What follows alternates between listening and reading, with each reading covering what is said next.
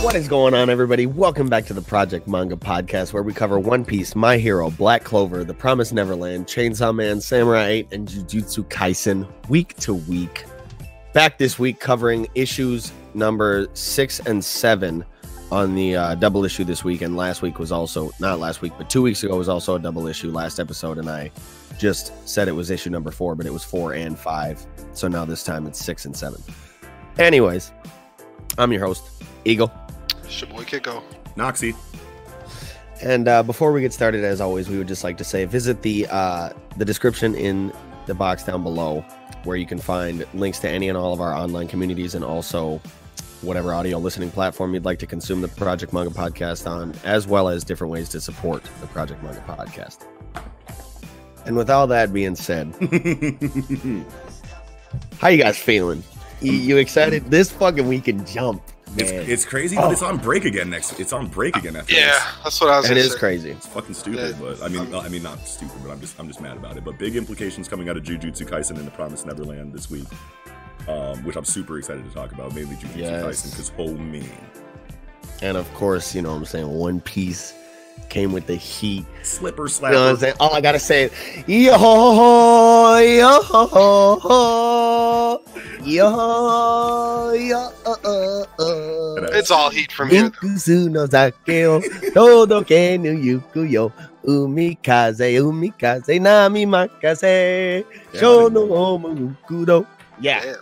you knew the whole thing like that.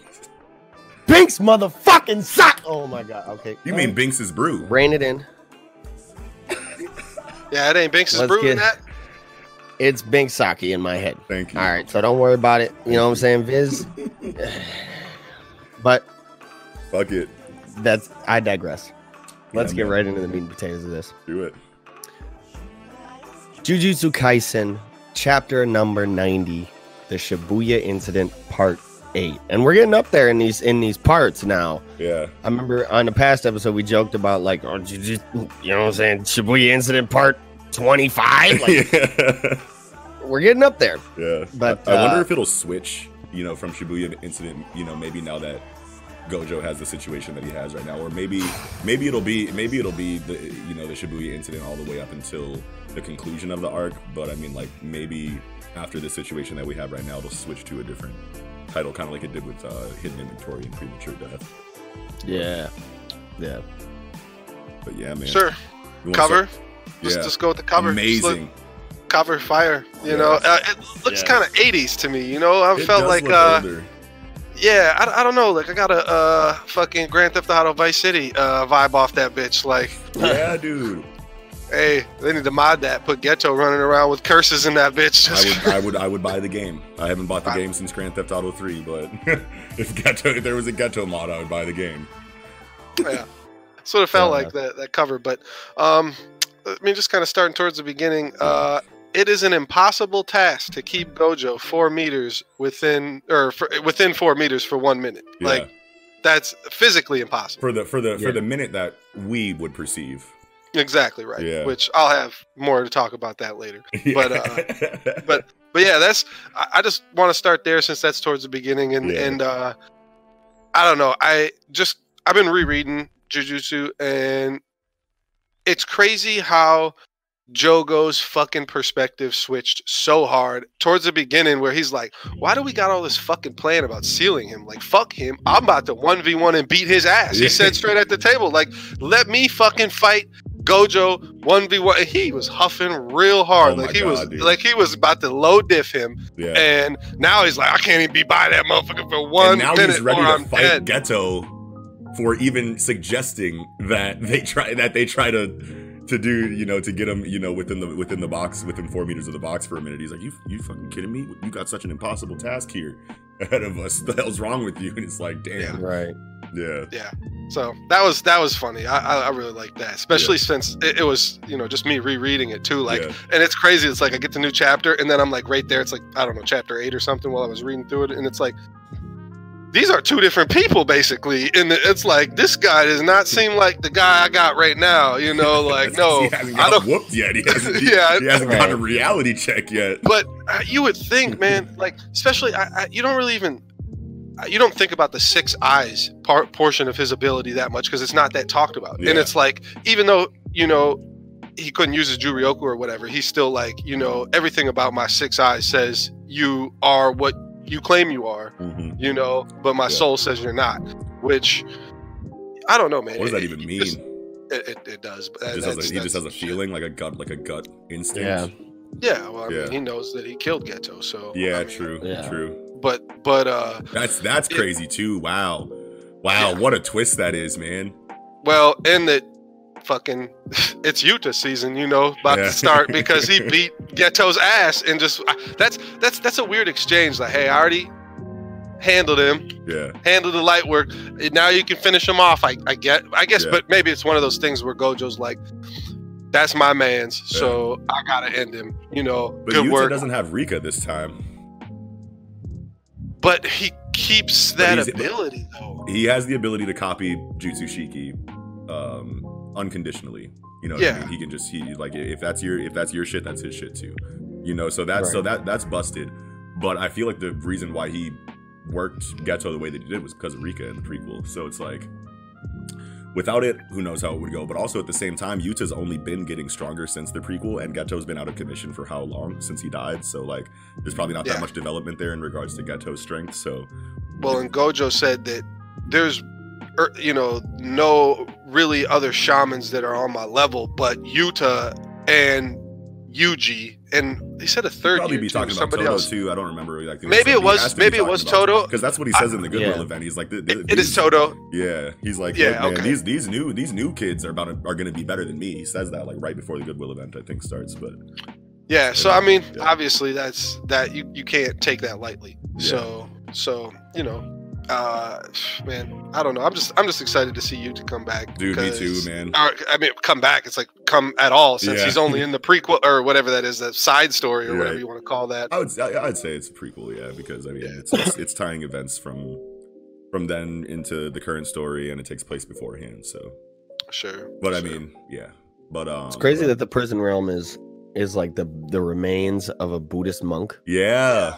That's pretty nuts. I don't know, like, it's just crazy shit going on in this series, man. Yeah, I mean, that works with the lore though, because you know, we know that a shaman can die and then become a curse later. You know, that's kind of like the situation with Sukuna, right? Sukuna was like the strongest shaman, you know, of his time, and then passed away and then became, you know, the strongest curse in the world.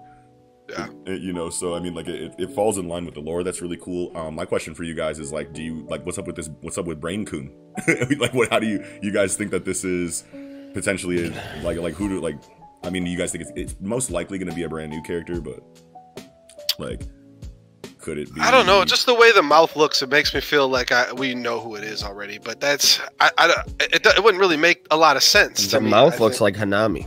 Exactly. That's what I thought too, and that's what I think the fucking little like communicator that attached to Yuji's ear looks like is Hanami too. You know, right at the end. That's Mechamaru's shit. I was gonna say that's Mechamaru back in his bitch. What if Braincun? What if Braincun is Toji?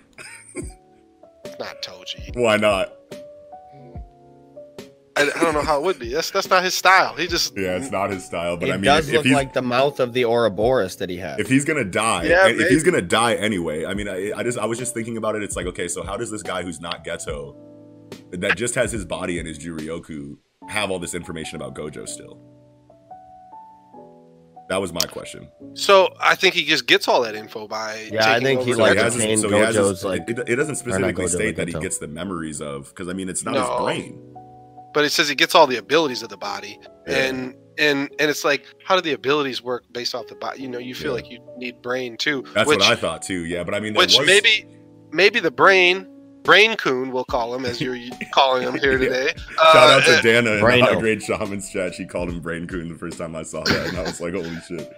Yeah, that's it now, I guess. So, I feel like Braincun probably eats original brain of that, you know, and like takes obviously needs to clear the space to fit in the new, you know, vessel. So, you know, what else are you going to do? Eat that bitch, you know? Yeah, I like that. So, yeah, I don't know. I don't think... If Toji somehow ever comes back, I hope it's in a curse or he's like a puppet. Yeah. You know, yeah. If that would be so sick. That'd be so fucking sick. Also, it's cool to get confirmation on how the prison realm works, because I knew that in order for it to get through infinity, it couldn't just be a blast of cursed energy that was coming towards him, because it would just run into infinity. So like the fact that there's conditions set on it and rules that say it has to affect you if so-and-so conditions are met is just the only way that it can wrap Gojo up the way that it. The condition is so fucking tight. Like oh, the minute inside of his own mind. Yes, bro. That shit. So yeah, I want to talk about that a little bit, because okay, I think the easy answer to say what happened is because since he saw Geto and he had the flashback of all that time that he spent with Geto, it went through 3 years of his mind, which was way more than 1 minute. You know, he basically cycled through all that time, flashbacking through all his time with Geto, which I think that's the easy assumption. Yeah. But, and that's probably the right assumption, but I just also thought about his territory, you know, and how space-time is fucking one and the same. Right. And that's basically his territory, that maybe he processes information at such like a higher rate because of his ability, six eyes, all these other things, that him looking at you for whatever, I'll say 5 seconds is technically a minute in his mind, or something else, where like, yeah, he's just processing information at such a quicker rate that it counts as time in his mind or whatever, which triggers the condition. Yeah. So I don't know. That would be pretty cool. That's exactly how I took it too. So I thought that that's not how most people would have taken it. I thought they would have taken it as he flashed back through his mind, him and his 3 years that he spent with Geto. So he relived 3 years of life in his mind, which is obviously way more than a minute. Well, I think it's a combination of both. I think it's him reliving that 3 years in his mind, but also his brain processing that amount of time quicker than anybody else's too. So so I figured. I mean, I didn't think about the first. I just 100% thought because of his territory that, and because he just processes information faster than everyone, that's why that minute was so quick. But now that you're bringing up him thinking about the last 3 years of his life, it's like, okay, it's probably a combination of both. Yeah I mean, it just would be cool because of the territory. You gotta think that, okay, if your territory is fucking immeasurable void and you are the one to cast it, you are also withstanding it. Yeah, right? That's right. You know, like I feel like all that information is flooding his mind just as well as it would flood, you know, anybody else's mind, but he's acclimated to it. You know, so yeah, straight up. Oh, that's that shit is wild though, man. Fucking I'm trying to remember what else happened in this chapter, in between him getting hemmed up, thinking, and him just having that Geto moment with the explanation with Brain Coon, and then the last page with Yuji and Mechamaru on his ear. Okay, fucking Mei and Uyui are, you know, like they're talking about some shit too, right? Yeah, they're not really saying shit. They're just they just turn around and look at him. Yeah, because so is that because this Mechamaru fucking communicator spawned on his ear? You know, this kind of coincides with the idea that I had that Mechamaru transferred his soul into a mech, you know, into a Mechamaru before Mahito destroyed his physical body of Kokichi. But I think what would be cooler is if this is Yuta using Mechamaru's ability and communicating with Yuji, like, hey, check it out, bro. You don't know me, but like, shit's cracking off. I'm on my way, bro. Gojo's out of here. I think that. Yeah, I don't know what would be cooler. I don't know what would be. I don't know what would be tighter. That could be good. I don't know what would be tighter: Mechamaru still being alive, or Yuta doing this. You know what I mean? Yeah, me under the assumption that was not an ally casting this, not Mechamaru or not somebody else. What did you think it was? I felt like it was Hanami, or even though he's dead. I don't know. I thought the face kind of looked like that. But now that you mentioned, obviously that looks like Mechamaru. But I don't know. I just felt like the teeth on the brain looked like Hanami, and I thought like there was too much, and the talk about how shamans can turn into curses after they die. Yeah. And how much time does that take? Yeah, I don't know, but I just felt like, I don't know, that was going to lead Yuji back to where Gojo is in a rage, you know, to bait him in or whatever, you know, and whatever. And that was the thing that also was really weird to me in this episode or this chapter was Mahito looked troubled. The only panel you really see Mahito, other than that first one where they're sitting at the table, the only panel you see him, he's kind of just sitting in the crowd, and then he hears about Yuta's ability being so high, like his high level of Juryoku and can copy any abilities and whatever. He's, you know, a beast, this and that. And he only got those powers by having to detain, you know, his loved one, and obviously he cursed her and then like released her. Yeah. And I thought that reaction panel of Mahito was just him snapping out of the immeasurable void. Yeah. Oh, is that it too? Okay, that makes sense too. Because I don't know. I thought it said, maybe it just does say "oh," but I thought it said something else. But yeah, but yeah, I'm pretty confident that it's just him like snapping out of it. But it was weird that we get that panel as the Yuta conversation is happening. So I could definitely see. Yeah, I don't know. Just trying to fit it in, I guess, wherever you know, that makes sense. Though. Do you guys want to talk about like how Geto even is able to be in this position after Gojo just kills him in the prequel and just leaves him there? Like, do you guys want to talk about what kind of decision-making that is on behalf of Gojo to just leave his dead body there? At first I was mad about it, but then rereading the chapter again, it just looks like because the brain says to fucking Gojo like something about like your compassion at the wrong time or whatever, about leaving this body, like you left this body, like you intentionally did it when you should have gave it to Eerie or whatever her name is, the fucking dissecting bitch.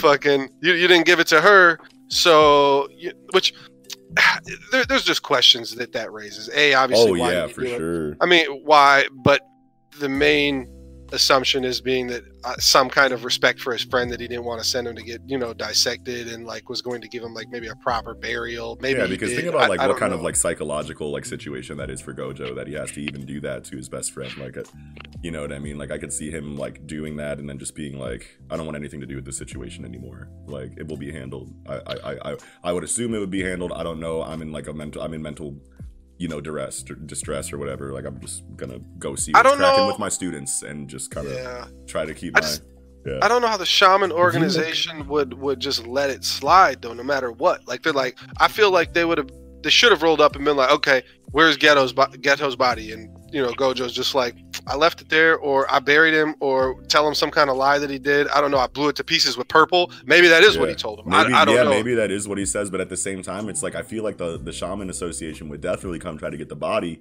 So that probably would imply that there's somebody inside of the shaman association that's on some fuck shit. Yeah, which there is a traitor. Yeah. So, I mean, but maybe even up higher than that. In this panel of like Gojo with Geto when he's dead against the wall, if you look at his left arm, it looks like some kind of like sack, like Hanami had on there. Oh, what if Hanami is Geto turned into a curse, like an actual, like he became a curse after he died? Or maybe Geto has always just been using Hanami. Oh yeah, I don't know, since he has like curse manipulation, I felt like it was just kind of similar to like the shit he does where he's just kind of intertwines himself with curses and will have like a fucking curse just laying on him and shit. Like that's just kind of his style. Yeah, it looks like some kind of thing stitched. I don't know. It just it reminds me of Hanami a lot, the way he has the thing on his fucking left side. Yeah. Yeah, I don't know. That'd be crazy. That'd be nuts. It was good to see why he has the fucking stitches on the forehead too. I mean, obviously that's obvious, but I just it bothered me for so long for some reason. I don't know why it did, because I didn't feel like it was across the whole, and it was like a tattoo versus actual like stitches on it on his head. So R.I.P. to my theory that Gojo just took his Jirioku away. But I mean, Toji's still Braincoon, so it's still Nostradamus out here. You feel me? What?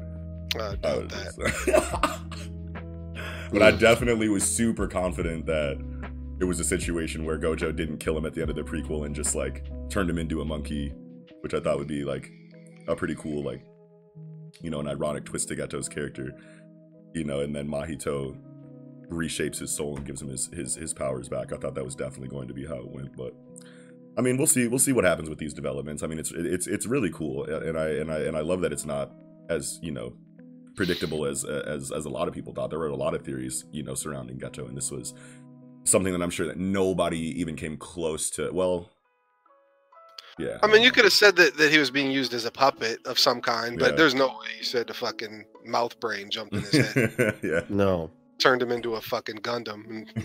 Yeah. Into an Eva. Yeah, what the fuck? Oh, that's all I had for Jujutsu Kaisen though this week. Yeah, me too. Good discussion though. Yep. With that, we can move on to Samurai 8, Chapter 33, Partner. And this chapter, I actually like this chapter a lot because it's just the way Sanda hit him with that bait and switch, bro. He said, you know what I'm saying? You slide me that clean bill.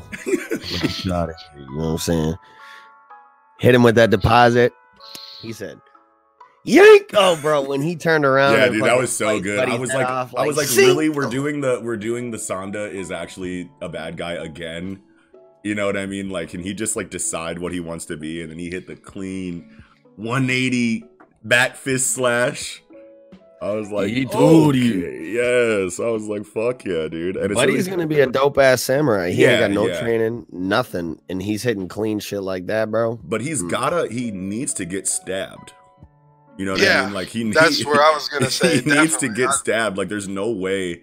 I mean, like, maybe it'll be like kind of like a situation where it's like he's like the Usopp of the team, where it's obvious that Ryu and Hachimaru and Daruma and whoever else that they come across that are tried and true samurai are going to be at the, you know, at the in the front lines doing everything crazy, and that he'll just be back there, you know, doing his thing inside of his lane as a regular human samurai. But it's like I feel like this is like the first establishment of, you know, Hachimaru's real team, and it just makes more sense that he would become a tried and true samurai because his name is Sanda. You know what I mean? He'll probably go back to his planet and use the locker ball that his dad was trying to use on him. Yes, I love that. That would actually, yes, dude, fuck yeah. Yeah. But I mean, at the same time, it's like I want there to be cold-blooded human samurai in the story. You know what I mean? So it's like, but Sanda, I feel like obviously is a true key because he's Yoshitsune's blood, so he's got royalty, or he's got a big name at least that he's tied to, and his name is San. So it just makes more sense that he's gonna get stabbed, But I mean, that just leaves more room for like cool new villains to show up that are like the Toji of the fucking story, you know, or the, you know, or whatever that fuck you up as a human, even though you're a samurai. That would be a really cool angle too, and it leaves room for that. It's hard. That'd be hard to believe. I know, right? Like, it wouldn't be believable for a regular ass guy. You got dudes out here cutting planets in half. Yeah. Yeah. And all sorts of other shit too. Which just is turning their fucking holders into guns. It's just like, you just shoot that guy. Yeah.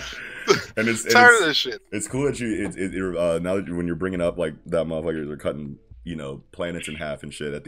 In the last page when we get that, I just want to say this real quick. When we get the zoom out of the cloaking system, you know, releasing, and you see the planet is like a smiley face, like winking. It kind of looks like Koro Sensei from Assassination Classroom. Is what I saw. Yeah. Which could be like a little, you know, like homage to, or like a little "What's up, Koro Sensei" type shit from Kishin. I don't know. I hope we get some kind of dialogue on that shit, because that shit was corny. I'm like, is this guy gonna be on a T-shirt? You know, like, this is gonna be your Samurai 8 T-shirt. Planet, you know, Coon. Like... Planet Coon on the T-shirt. Oh my god! It's like a weak ass version of the fucking Majora's Mask moon, you know, or the fucking Soul Eater moon. Yeah. Soul Eater moon's a goat, bro. Yeah. Hell yeah. But not a lot to this chapter. I don't know. I'm trying to think of like things. Oh yeah, it's really cool that we're getting more information about how like the intergalactic law works. You know, the government, the law. Yeah, hell yeah. Yeah, yeah. Because ever since they were talking about like, you know, the charge that you get for having the angular warheads and shit, I was like, holy shit, there's like a blanket governing body in this story that everybody is familiar with. That's amazing. You know what I mean? And they're all gonna, so we're gonna get a court arc. Which I always love. I just love court characters. You know what I mean? Like I love, you know, like lawyers. Well, it's not. It's gonna be AI in 30 seconds. Yeah, you say, like, you'll be judged in AI. That's right. They said it was gonna be real quick. It's gonna be it's gonna be the Futurama court. The Futurama court. You know, with the three robots sitting there and they process the entire you know case in like a minute. Did y'all did y'all see Alpha Team cut in half, sitting on the ground celebrating in two pieces? Yeah, we did it! Yeah! Oh, yeah! We're Alpha Team! Oh, my God. It's like, Jesus Christ. Alpha Team, we're the one-shot boys. Let's go. Oh, that's funny. Kishimoto still got it on the humor, man. Yeah, I mean, I don't know. I'm just happy that Alpha Team got wrecked. Dude, I still wanted it to be. Yeah, I still wanted it to be them. Like, all right, Ben K, it's your time. Alpha Team is you. Sen trusted us to take you down. Oh man, that's hilarious. But yeah, that's really all I got to say about this chapter, though. But there's not a lot. The prison orb is pretty cool too. Prison orb is cool, and the prison box, bro. Man, oh yes. Oh, that box too. Yeah, that's what you guys are talking about. The fucking cube he put his head in, and he said he won't fucking regenerate. That's so tight that they have tech. Of course, they have to have technology like that. Yeah, that's amazing. That's amazing. Freeze space time in this fucking cube right here, and you can't do shit. Or I don't know, because he can talk probably or whatever. But yeah, I don't know. There's just a lot of pretty fucking panels with the outer space shit, man. Yeah. Like. Maybe that's why it didn't look as great at first, because Kishimoto's like, all right, send me all your goddamn fucking solar system art, your planet art, I mean, all your fucking outer space art, and then we'll work on the rest of the shit. Fuck it, we'll figure it out, you know? And she could just kill it when she's out in the fucking, and then, but even still, I mean, overall, of course, the art has gotten a lot better. But for sure. Those panels, man, with like anytime there's like thrusters involved. Beautiful. Like, fucking, when Sen's hand went to go grab the key, and then the thrusters propelled the hand up to grab it, and Hayataro Hayataro, was he helping it? Right? Yeah, I guess so. Yeah. You can see on the bot where his under his feet where he like jumps up to help. Yeah, for sure. Yeah, that was cool too. Original form Hayataro. Yeah. Yeah, Paris Hilton's a samurai too, and that's her little dog she used to keep in her purse. Well, and then you also see, like they're both chilling. Where's that panel I saw? Hayataro, like both of his forms are just chilling there. I didn't know he could be like there could be two of them simultaneously. That's tight as hell, bro. So we're gonna get like a little Hayataro like brigade in the future where. Yeah, right. Oh, and the same on page 14, same one as the one with the prison orb. Yeah, sure. You got Hayataro chilling on the right, bro, in his full form, and then to Anne's right as well. Yeah. And what's up with fucking Benkei's hairstyle changing every panel that he's in? He went from the dreads to the boosy fade, and now he's got like a little like pimp ponytail. It's like reminds me of that like video of Ray J like talking to that dude and his beanies like switching positions like every time the camera cuts away and comes back. Yeah, I don't know. He just, you know, thinks he's our man's Frankie, and he just can't do it. Yeah, you know, like, he can't switch the hairs up. He can't be a big, swole mechanical man. You know, he can't be super. You know, he's a little bitch, and he's gone. He's out of there. He's out of here. But I'm glad that got fleeced. Yeah, but I'm glad that like Samurai 8 isn't like doing the thing where it's like killing its villains yet, because like Benkei coming back later would actually be pretty tight. I don't know how, but I mean, like we know that there's like at least one major intergalactic prison. You know what I mean? And he's gonna go like get thrown in a cell. We might get like a Samurai 8 Impel Down arc, which would be super sick. Impel up, yeah, yeah, for sure. But yeah, not a lot to this chapter. I think we talked about everything that we need to. That's all I had. Yeah. Yep. So with that, we can move on to chapter 53 of Chainsaw Man. This was an amazing chapter. We needed this so bad. It's so cool to see. Yeah, go ahead. In a Dream is the name. Sorry. Yeah, no. Oh, yeah. I forgot to let you say that. I should have got it out quicker. No, it's all good. But it's so cool that we're getting more double lore. You know, I don't know where Kiko wanted to start on this, but if you wanted to take it from the beginning, go ahead. You can talk because Denji keeps having the dream about the fucking, the door that he ain't supposed to open. The fucking, Kurama's on the other side, ready to give him all that chakra once he opens up. So. Oh shit. And that's super cool. And I mean, it's funny that we're still getting these Denji moments, right? Where he's like, man, Retsei really stole my heart. I don't think I'll ever be happy again. And then Makima shows up and he's like, man, I'm going to add this to the list of top 10 things that make me happy. Fuck her. Yeah, dude, it's definitely fuck Makima. But I mean, fucking break this bitch's nose. Good fucking luck, dude. I know, seriously. Yeah, right? And I love Makima and I hate her at the same time. It's a very love-hate relationship, but I just think that it's like her angle in the story is just so cool, right? Because on one side, interesting. Yeah, on one side you have like her having the main character on a leash and manipulating him in a way that's super sheisty. So you're like, I don't know if I like this or if I hate this. Like obviously, it's she's a sheisty bitch, but at the same time, it's like she plays a bigger role in the grand scheme of this like governmental conspiracy that's going on here. And it's cool that with the exchange that we get with Aki and Angemon here, and we could talk about the double lore inside of their conversation too, but I wanted to focus on Aki for a second because one, I had that theory about how Angemon was going to transfer life energy to him, to kind of like reverse that 2-year life limit that he has. But now I'm starting to think like maybe Aki will become a devil man. Yeah. Which would be crazy to see eventually, but I mean, like all of the character development that Denji's character is lacking, in order to have this lighthearted, like more goofy and emotional character is given to Aki. You know what I mean? And you could see that originally he was introduced, as like a try-hard Makima fan and like this government dog, and slowly throughout the series he's been getting information here and there that has him questioning the bureau.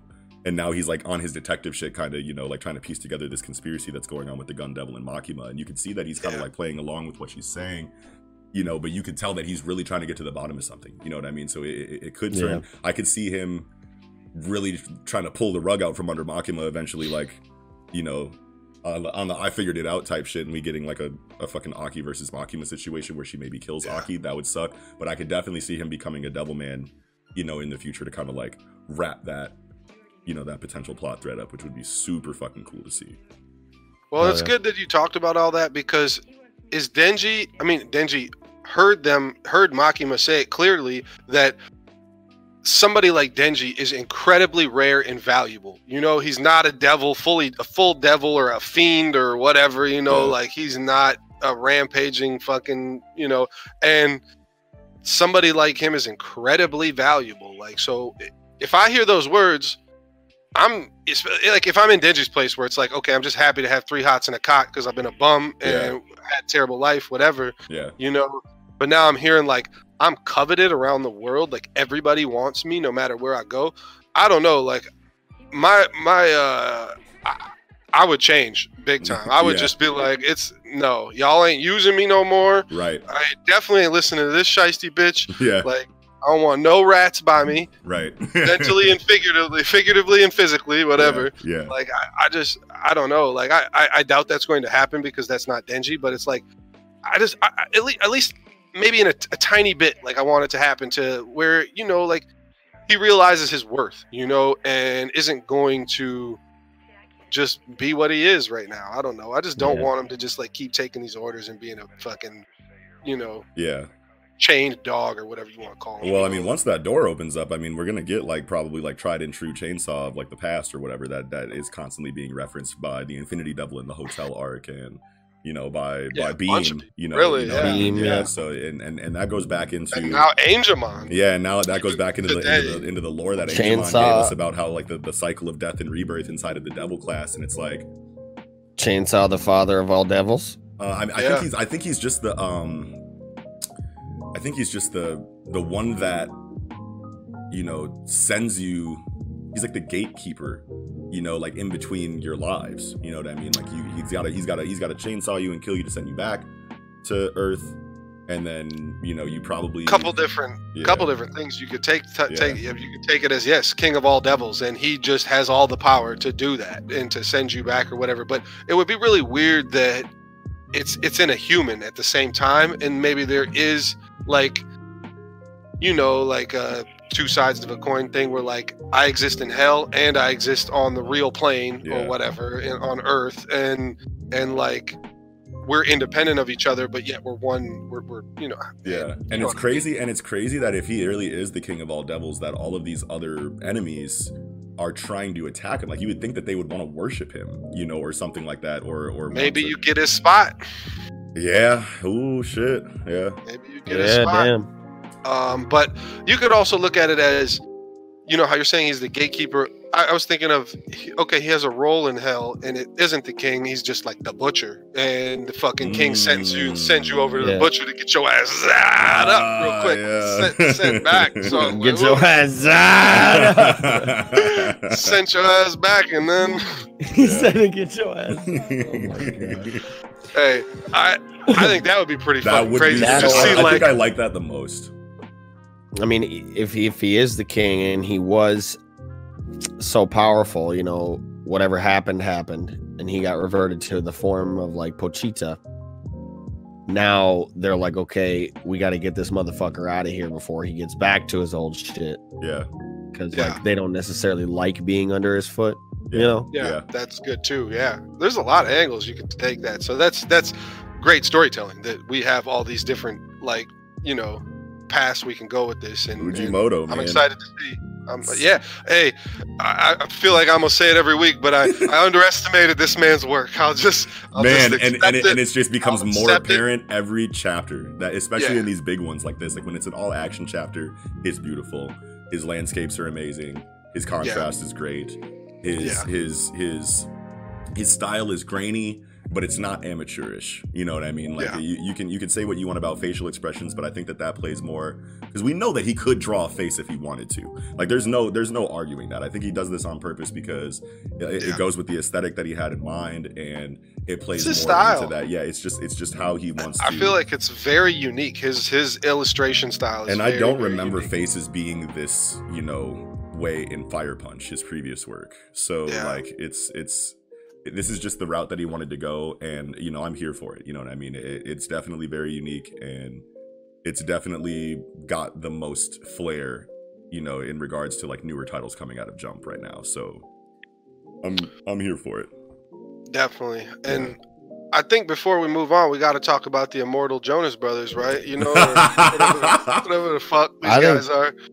I think they're low-key capping. I love the concept. And they just... Yeah. I don't know how they can be. Yeah. I wanted to believe that, and I feel like I don't like these guys. Yeah. And I don't want them to be tight, and I would love to see them get low diff washed and just wrecked off. But that's what I'm feeling like. You know what I mean? But I mean, no, they're paying him $2 million. Nobody knows. They gotta be tight.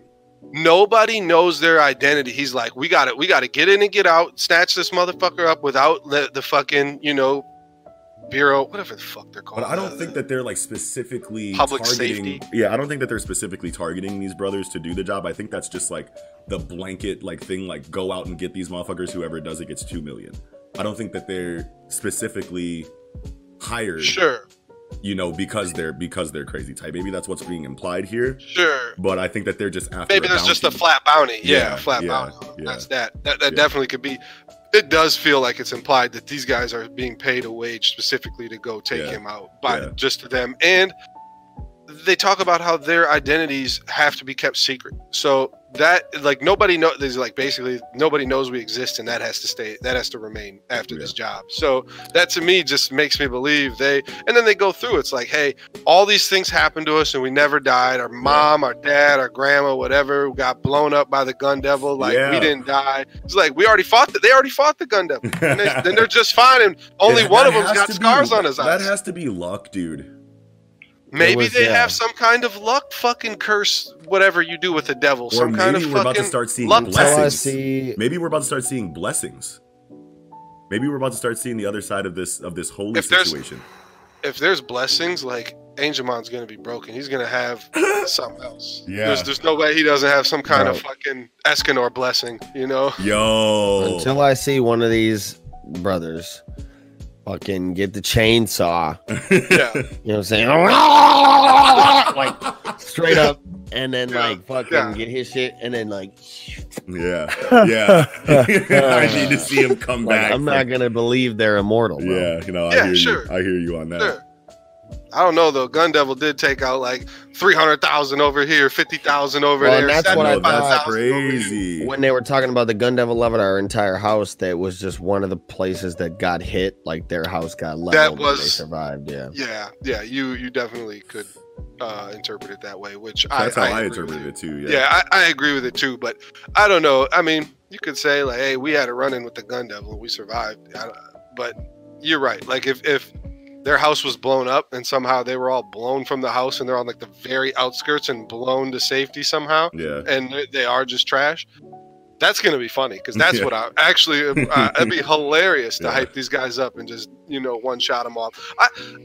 As long as you don't spend too much time on them, I love when fucking storytellers do that, you know, like Bellamy or something too. You know, we hype Bellamy up for a couple chapters and he gets one shot. You know, I laugh my ass off. I giggle for 20 minutes after that shit. Like, but yeah, that's always hilarious to me.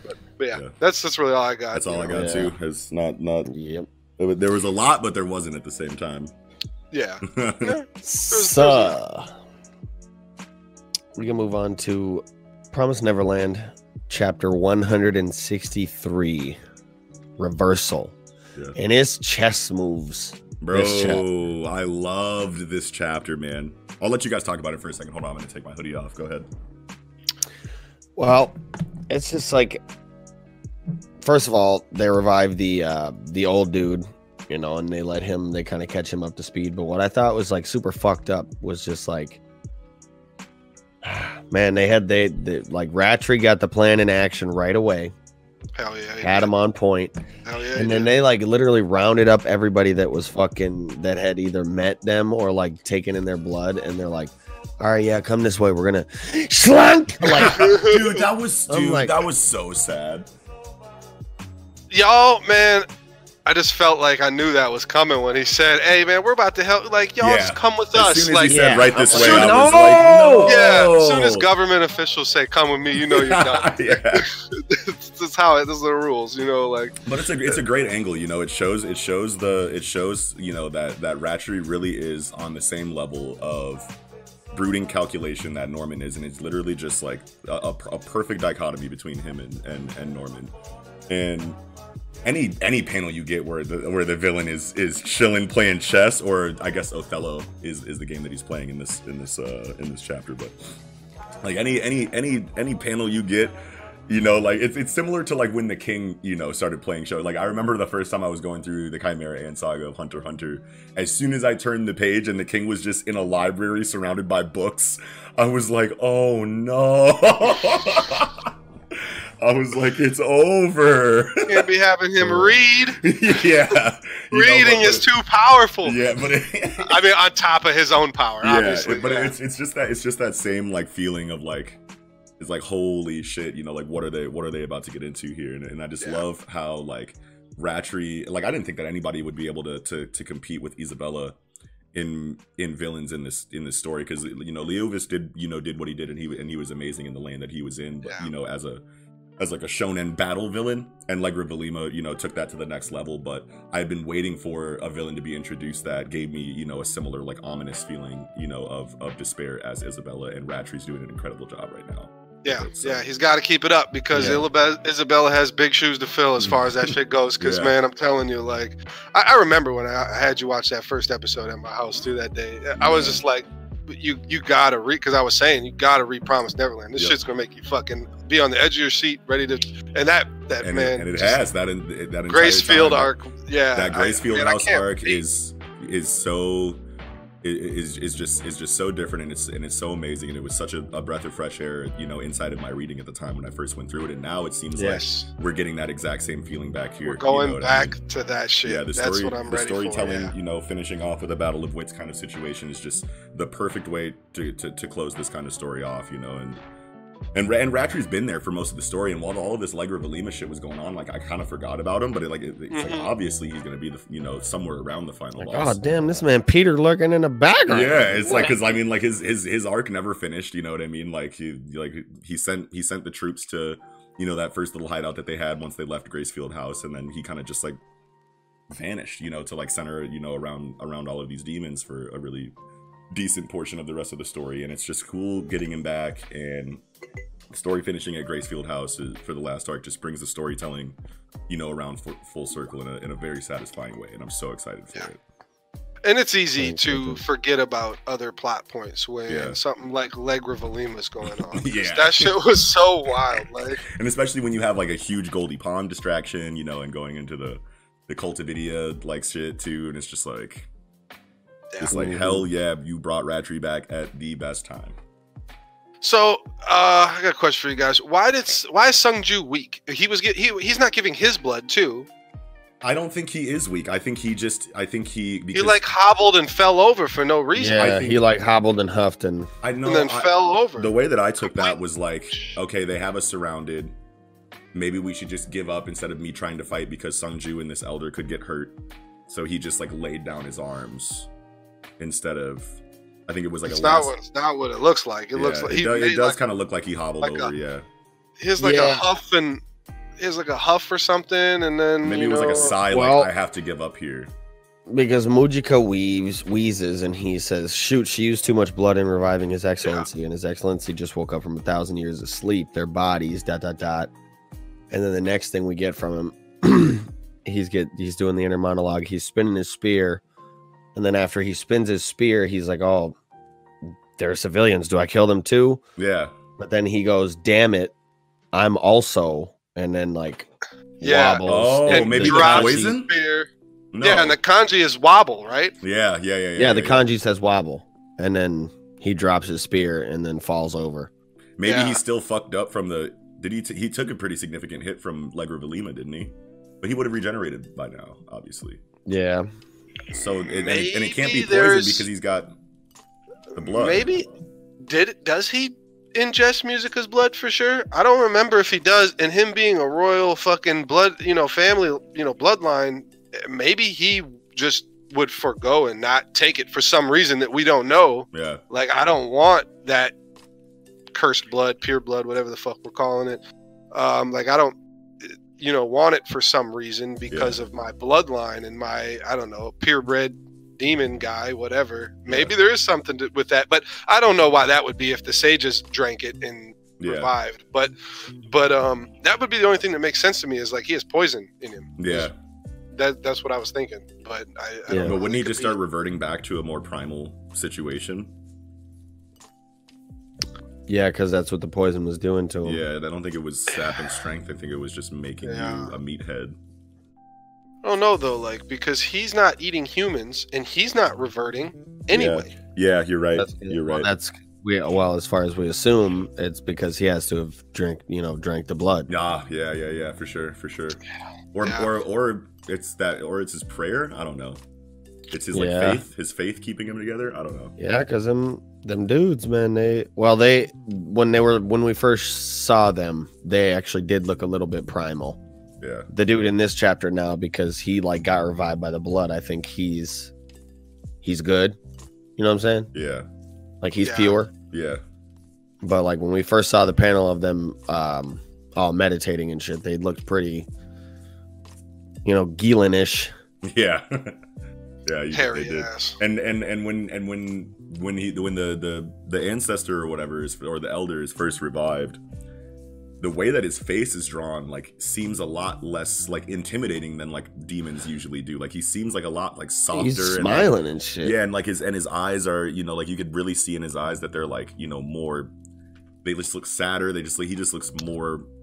He just doesn't look evil. I think it has a lot to do with the masks, to be honest, because I feel like a lot of the times when we got to see like direct eyes, like even the queen's eyes, she has like long eyelashes and like, I don't know, like just doesn't look until they open the mouth and you get all this going on. Yeah. But like, I don't know, like, well, they're chilling and not trying to be a fucking crazy ass carnivore. They really don't look that, as far as some of them that we actually get to see a full face. I don't know. I think maybe it's more the mask. Yeah, maybe it is. And the mouth too. I mean, the mouth is mouth mask combo. Yeah. Yeah. But yeah, that's all I got. That's all I got too. Yeah. Me as well. So, well, actually, I just do we think Sonju and Mizuka are actually out of here? No, hell no. No, I mean, not that, not like that. Yeah. Not right after getting Elder Buddy back.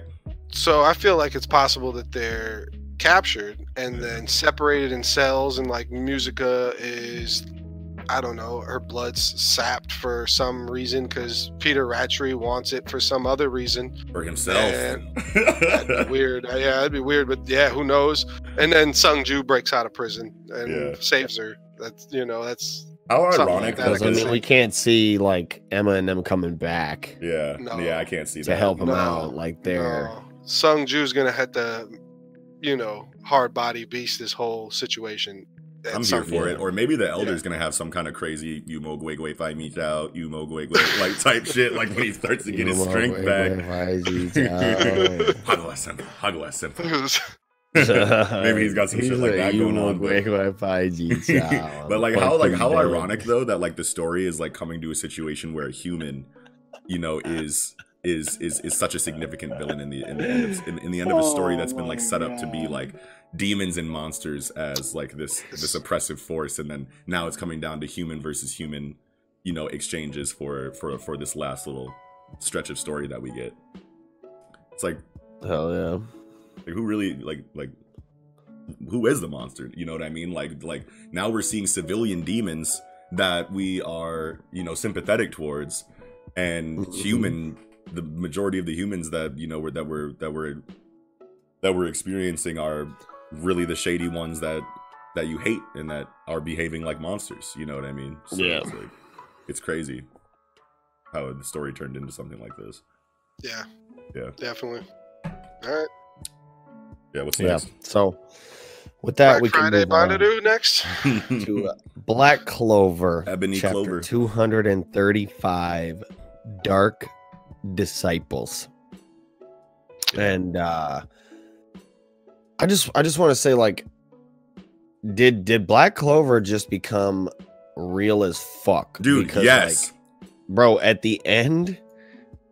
I mean, I hate to skip right to the end. I mean, it's really the when only Yuno comes upon this man, and it shows like just a bunch of people around just and laid smeared the on out, the like, ground and walls. There's people that look like they're missing like fucking limbs. Oh yeah, and then you have people with their eyes open on the ground, which like implies death. Like these people, I think a lot of these people died, which is great to bring to, you know, the story. Like that's been a thing in Clover for some time, but it's overlooked. It just hasn't been like focused on in this way. I think it is, you know, entering like a little bit more mature light, but there's definitely dead bodies in this room. And this is the first time that we're seeing, you know, some of the main cast experience the death of their comrades around them in a way that's being shown to actually matter.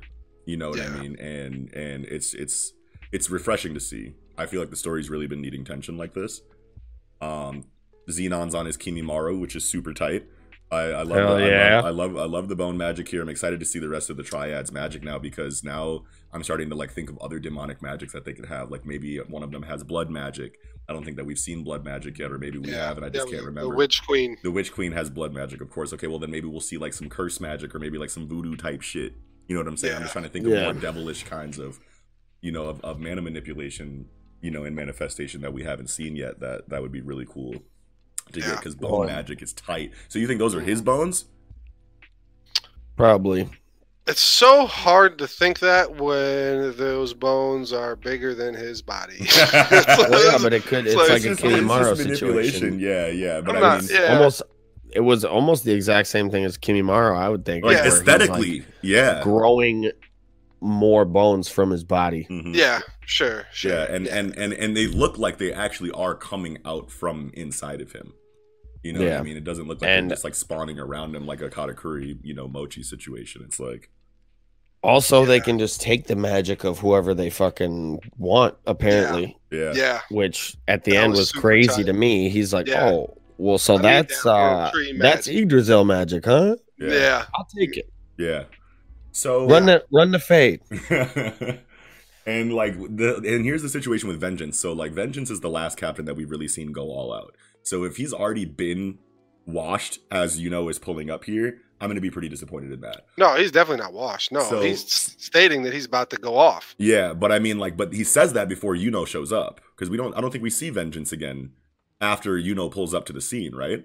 Vengeance is fighting Zeno or Zenon. I like Zenon. Oh yeah, yeah, that's right. That's Zeno for now. Yeah, and he doesn't pull up to Zenon. Yeah, he pulls up to his lackeys. Yeah, yeah. Yeah, Lieutenant Surge. Yeah, yeah. Pulled up to Lieutenant Surge he had out there.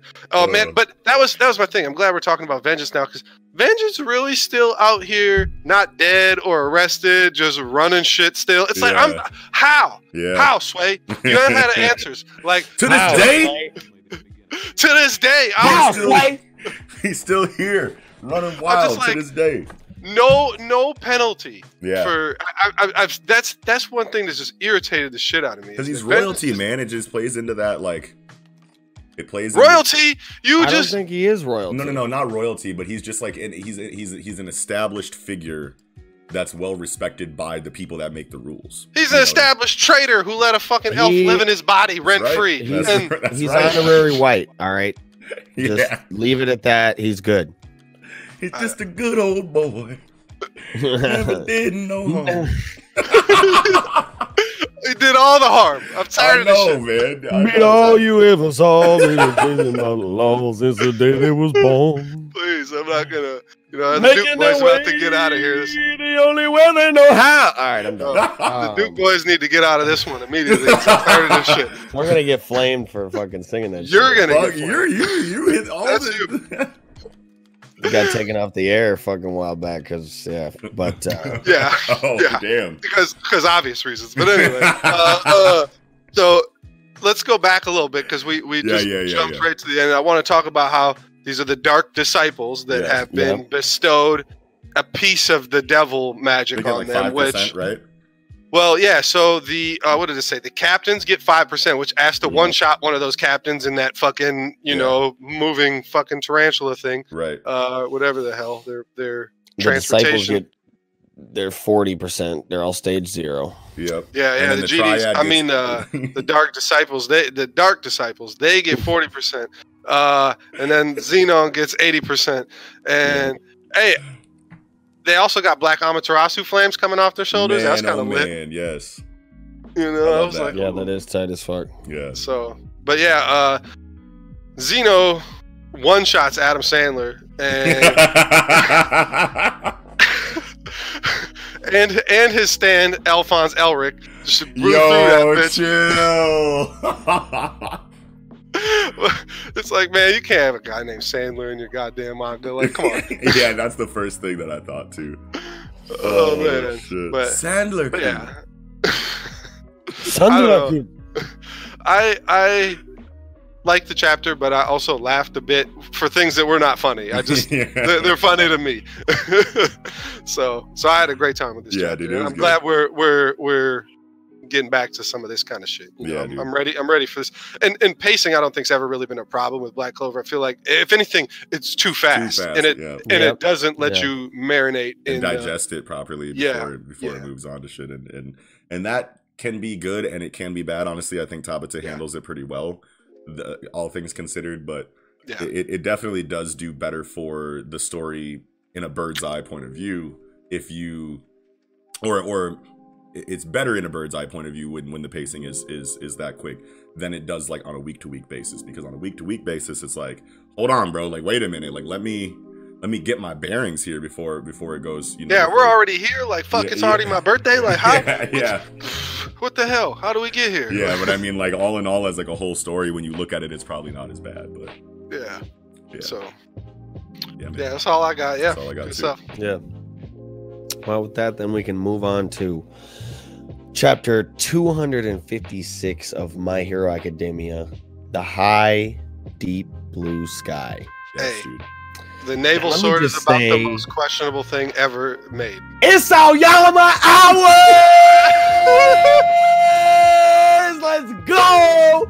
Naval Saber! Yeah, Sable Saber. It's cool. What the fuck did I say? Aoyama, put some goddamn respect on his fucking name. We gotta give it to you. You definitely do. How when he's a pervert peeping in people's windows with his fucking naval sword on hard the whole time? Like how am I supposed to put respect on his name? He's out, he's peeking in windows. He's peeking in windows, offering cheese to people's window. Like cheese messages on the welcome mat and shit. I'm just like, thanks. I only want the cheese. Keep your naval sword away from me, please. Your naval saber, I'm good. You know, like. Oh my god. Obviously, got some destructive power because he's clean butter cutting those fucking robots. Yeah, and it's cool to see, but like I was kind of like thrown off by the fact that he has a stomachache for like the next 5 pages. You know what I mean? Even though his ability is in a more condensed. You know, but it's a constant channeling. Yeah, it's concentrated so that. But it's just like, man, it's like 1 step forward, 2 steps back kind of for this guy. And it's like, I want to see him.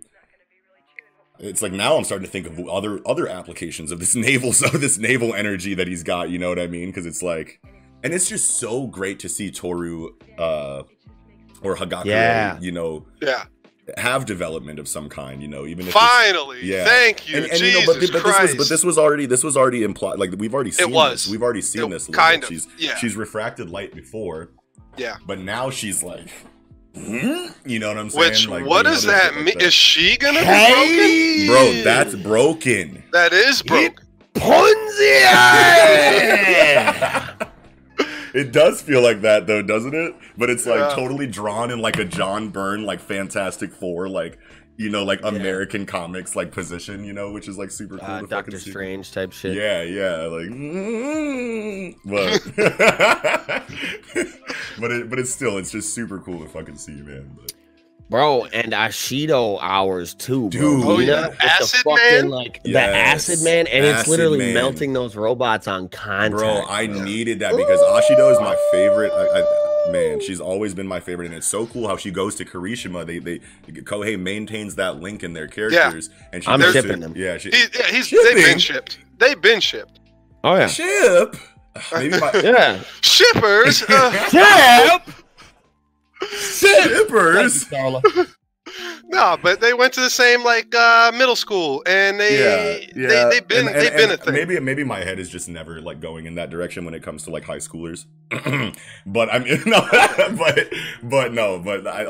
just never, but it does make sense, and honestly, I ship them now too. But it just took me by surprise, and I would love to see that. But it's just like cool that like that dynamic is still, you know, remembered and touched on. Like I got to go to Kirishima and let them know like this, you know, Unbreakable inspired this. You know what I mean? So.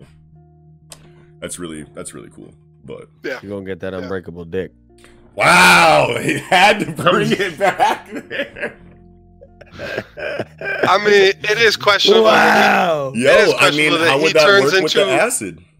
Well, I mean, you stay away as far as you can. He's swimming in that motherfucker, bro. Well, that's why I'm like now if we're gonna take it this far, it's just like that's also questionable that he turns hard as rock and she is basically pussy juice man. Whoa! Oh my god! Why? Holy shit! I mean, tell me and yeah, the pH level's got to be pretty high on that acid, man. I'm not gonna lie. I'm not gonna fuck. What? Eagles done for. We need our viewers to clip that one. Pussy juice, man. Yeah, that reaction is definitely getting memed. Not gonna lie. That's dead ass on the spot. Like it's like, hey, now that we're talking about this, and I didn't even think of anything like that. I've been still too stuck that this motherfucker's got fucking light dick running around here, handing cheese through people's windows, and I've been probably on my hours. And, hours, bro. This is one of the best chapters I think we've had in a long. I mean, it's not in a long time. There's been a lot of good chapters. It's good for the kids. Yes, exactly. Yeah. And it's questionable. There's a few questionable things going on here, but I've seen the development, and it's so cool how when it's going through development panel, for everybody. Yeah, it's so cool when it's going through panel for panel, and it's telling you who everybody interned with, and some sound weak as fuck. I'll just say that. Yeah, but manual. and Ida. All right. But they didn't even say what happened. A more loose approach to his fighting. I know. It's like, shut the fuck up, dude. Ida, just run. Just run, man. But hey, just keep running. Put some respect on Manuel. Yeah, no. I mean, he looks like fucking licenseless rider to me. No, he doesn't. Yeah.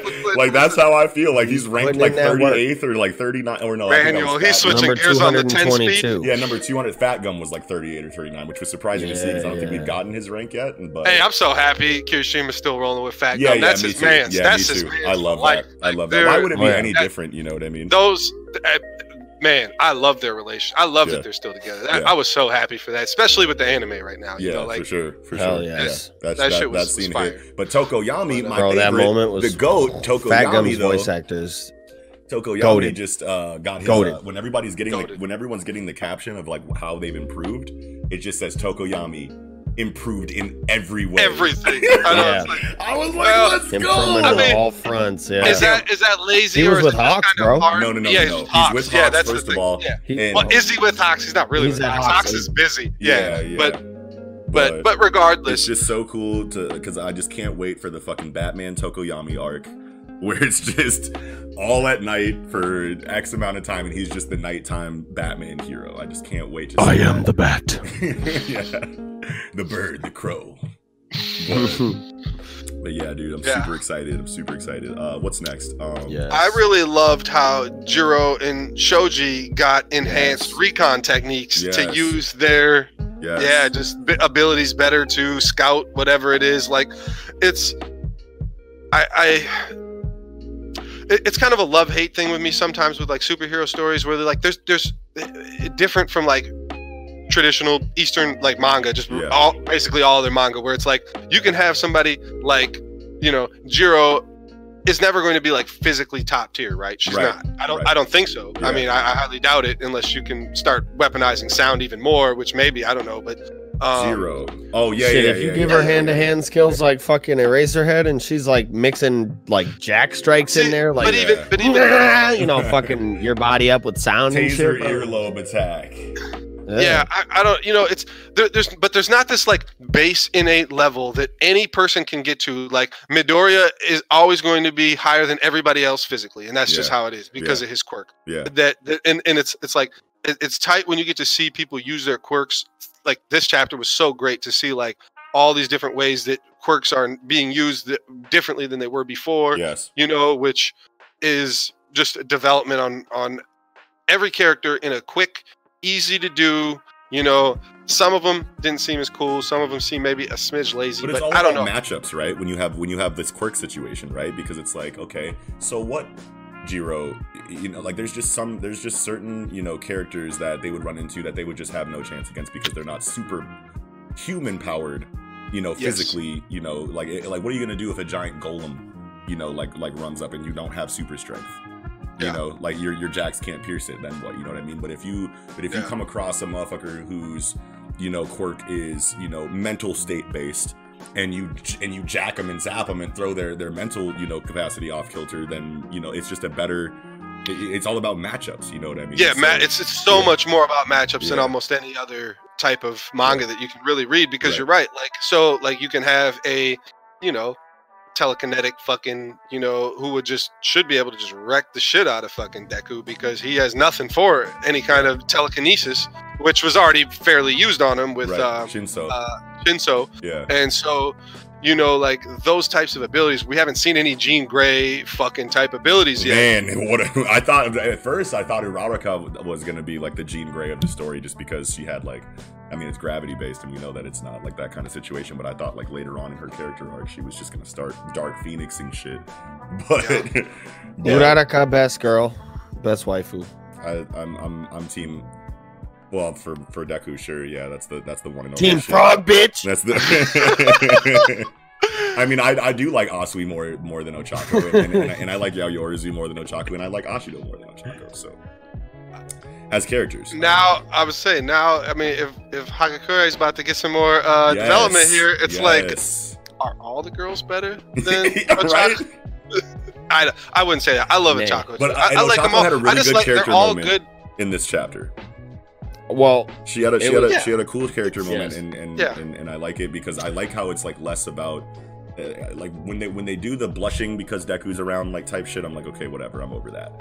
But like when she's on some like when she's on some like check out my new technology, you know what I'm saying, fist bump type, you know, platonic shit, I'm here for that. Yeah. Which can also be romantic, but is handled in a much better way, definitely. You know, like especially with like, you know, all these fucking 14-year-old kids going, ah, you know, in the background. It's like, y'all calm down, man. You got adults reading this shit too out here. Teen angst is to be expected, but it can be. Bro, and Mineta after that fist bump panel. Yeah. What happened? Dude, his face, the way he's illustrated. Oh, yeah. Hey, son of a bitch. How about fucking Senta, fucking Mineta, and fucking, who's the last one? Electric guy, Denki. Yeah. They Kaminari, Kaminari, they do like a fucking... You mean Sero. Spaghetti. Who did I say? Senta. Jiko Kuraki. Who's Senta? Jigo Kuraki. He said the electric dude. I feel like isn't that his first or last name? One Sero of them is like Sero Hanta. Yeah. You're right. Yep. Okay. Jesus Christ, I hate these kids. That's why I'm wearing Adrian Peterson today. You know, because I hate kids. Yo, I'm just kidding. I have kids. Oh, no. I know you're just kidding, but I just wasn't ready for the Adrian Peterson flame. That's crazy. Yeah, no, I'll just leave that alone. Yeah, he's the greatest running back to ever live. But anyway, for sure. Anyway, so fucking they make like a fucking spaghetti and meatballs attack, and and like fucking, you know, Kaminari is down there. Like, I would assume he's electrocuting whatever's in there. Yeah, but I was just like, Is this what I think we're doing here? Like, I mean, I don't know. Like, I was confused at that one. Meatballs attack. That's I mean, is this, you know, I didn't even Kenpo ramen? That. Yeah, you know, ramen like, Kenpo. Wanze. That's actually like a devastatingly hard to avoid. You're definitely like, that's definitely can subdue things that can't just like beast out of it somehow. I mean, all that tape with the fucking Mineta balls on it, you get one strand caught on your ass, it's a wrap. Now you hemmed up, getting electrocuted. Maybe if you can just like rip all that shit off, you know, from sticking to you. Like, I don't know. Like, that's always kind of hard. Like, if you think of it like bungee gum, then it's not like where you just boom, it's like stuck in Tacon's face or whatever, you know, something like that, where it's just like I don't know, like. I don't think them balls are coming off. Yeah, that's what I was thinking. Like, I think because if you could just super strength pull them off, then Mineta's character is useless. So, like, I feel like it has to be that strong of an adhesive to where his character has value. Maybe rip skin. I think he's pulled them off the shit, but I don't know if that's something he can release. Freely remove them. Yeah, definitely. Yeah. But yeah, I don't know. I really do hope that they really. I mean, and even with. You know, Sero, like his, like, because those stick, that tape sticks. Yeah. You know, so how adhesive their abilities are is pretty much direct correlation to how strong they are, almost. I mean, it's close to it. So yeah, I mean, there's a little bit more utility in Sero. Yeah, definitely. Other than adhesive, but yeah, definitely for Mineta for sure. But I mean, because they're both like perfect. They're both like subdue types or whatever. You know. Yeah. Like, CC. CC control. For sure. Yeah.